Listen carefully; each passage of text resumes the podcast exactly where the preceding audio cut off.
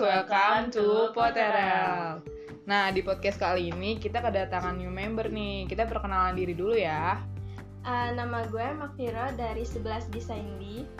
Eh, nama gue Audrey dari 11 Desain B. Nama gue Aurel dari 11 Desain B. Gue Tessa dari Desain B. Nah, di podcast kali ini kita bakal ngomongin tentang pembuatan prototipe produk foto studio dan video shooting, serta prototipe digital printing desain grafis. Nah, kalian tahu nggak sih alat dan bahan apa aja yang digunakan untuk pembuatan prototipe produk foto studio dan video shooting? Tahu dong, alat dan bahannya itu bahan yang digunakan untuk mencetak prototipe pas foto ada beberapa jenis. Jenis kertas untuk mencetak foto di antaranya kertas berlapis atau glossy, kertas foto matte, kertas foto jenis luster, kertas foto jenis metalik. Peralatan yang digunakan untuk membantu aktivitas di dalam foto studio juga dipakai untuk membuat prototipe. Di antaranya ada filter, tudung lensa, tripod, monopod, background, payung reflektor, light stand, honeycomb, flash meter, softbox, barn doors, strobo, trigger, dan shutter release. Selain alat fotografi tersebut, ada juga peralatan pendukung untuk mengolah foto sebagai berikut. Yang pertama, seperangkat komputer yang dilengkapi hardware dan software. Dan yang kedua, printer cetak foto.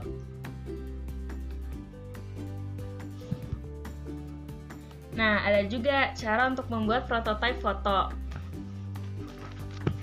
Nih ya, gue kasih tahu ya. Yang pertama, lakukan pemotretan di studio foto. Yang kedua, kalian bisa buka file gambar atau foto dengan software Adobe Photoshop. Yang ketiga, sesuaikan gambar supaya lebih mudah dengan cara klik rectangular mark with blue. Yang keempat, ubah terlebih dahulu warna background pas foto kalian. Yang kelima, pas foto yang pertama adalah ukuran 4 kali 6. Keempat, kalian bisa ubah background pas foto kalian. Yang kelima, pas foto yang pertama adalah ukuran 4 kali 6. Yang keenam, kalian bisa mengcrop atau edit dan atur posisi pas foto kalian menjadi justify. Nah, yang terakhir, ulangi langkah sebelumnya dan ubah ukuran foto menjadi diperkecil. Nah, kalau udah selesai, kalian bisa cetak foto kalian, bisa kalian pasang bingkai. Nah, selanjutnya kita akan jelasin ke kalian langkah-langkah pembuatan video syuting. Alat dan bahan apa aja sih yang digunain? Nih, yang pertama ada alat perekam gambar berupa kamera video. Yang kedua, alat perekam suara atau audio. Yang ketiga, mixer video dan TV monitor. Yang keempat, lightning atau lampu untuk usaha video syuting. Dan yang terakhir, ada kabel power dan kabel RCA. Nah, gue mau nanya nih sama kalian, uh, ada gak sih yang tahu cara mengolah prototipe video syuting?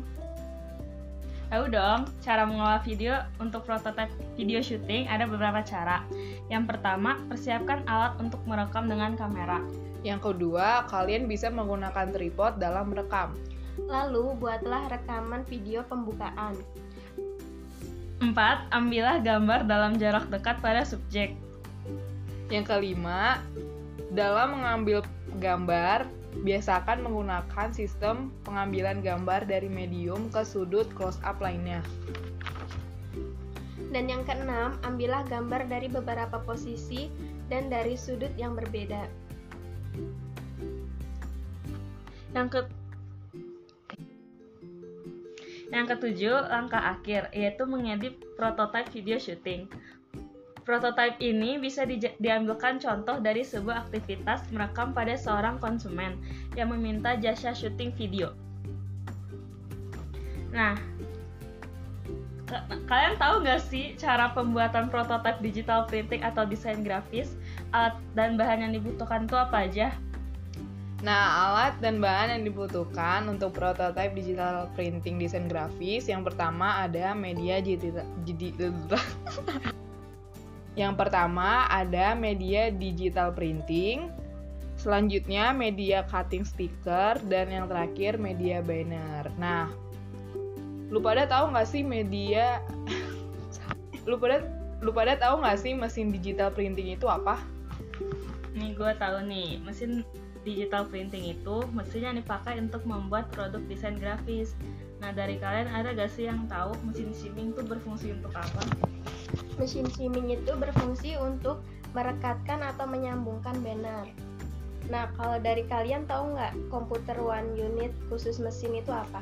Nah, gue tahu nih, dalam pengoperasian mesin membutuhkan minimal satu unit komputer dengan spesifikasi minimal, yaitu prosesor, core lebih tinggi, lebih bagus, dan memori atau RAM yang besar, minimal 2 GB, lebih besar, lebih bagus. Hal ini terkait dengan kinerja software RIP dalam merender atau memproses file untuk dicetak. Nah, dari kalian ada yang tahu nggak sih software apa aja yang dibutuhkan untuk pengolahan grafis software design.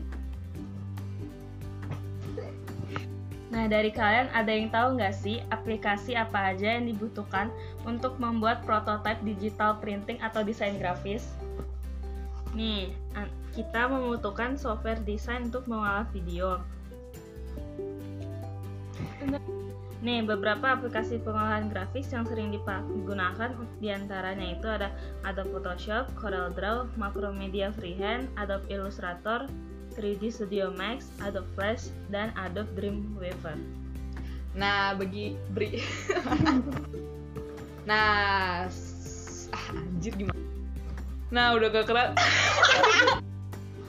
nah, udah gak kerasa nih. Kita udah berjam-jam ngomong tentang prototipe penggunaan Nah, udah nggak kerasa nih, kita udah berjam-jam ngobrol tentang pembuatan prototipe produk foto studio dan video syuting serta prototipe digital printing, desain grafis.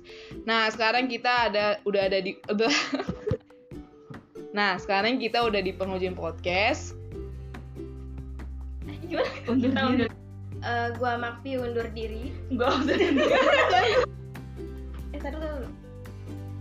Uh, gua Makfi undur diri. Gue Audrey undur diri. Gue Aura undur diri.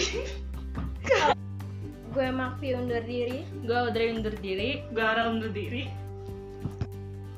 Gue Makfi undur diri. Gue Audrey undur diri. Gue Aura undur diri. Gue Tessa undur diri. Sekian podcast kita. Bye-bye. Bye.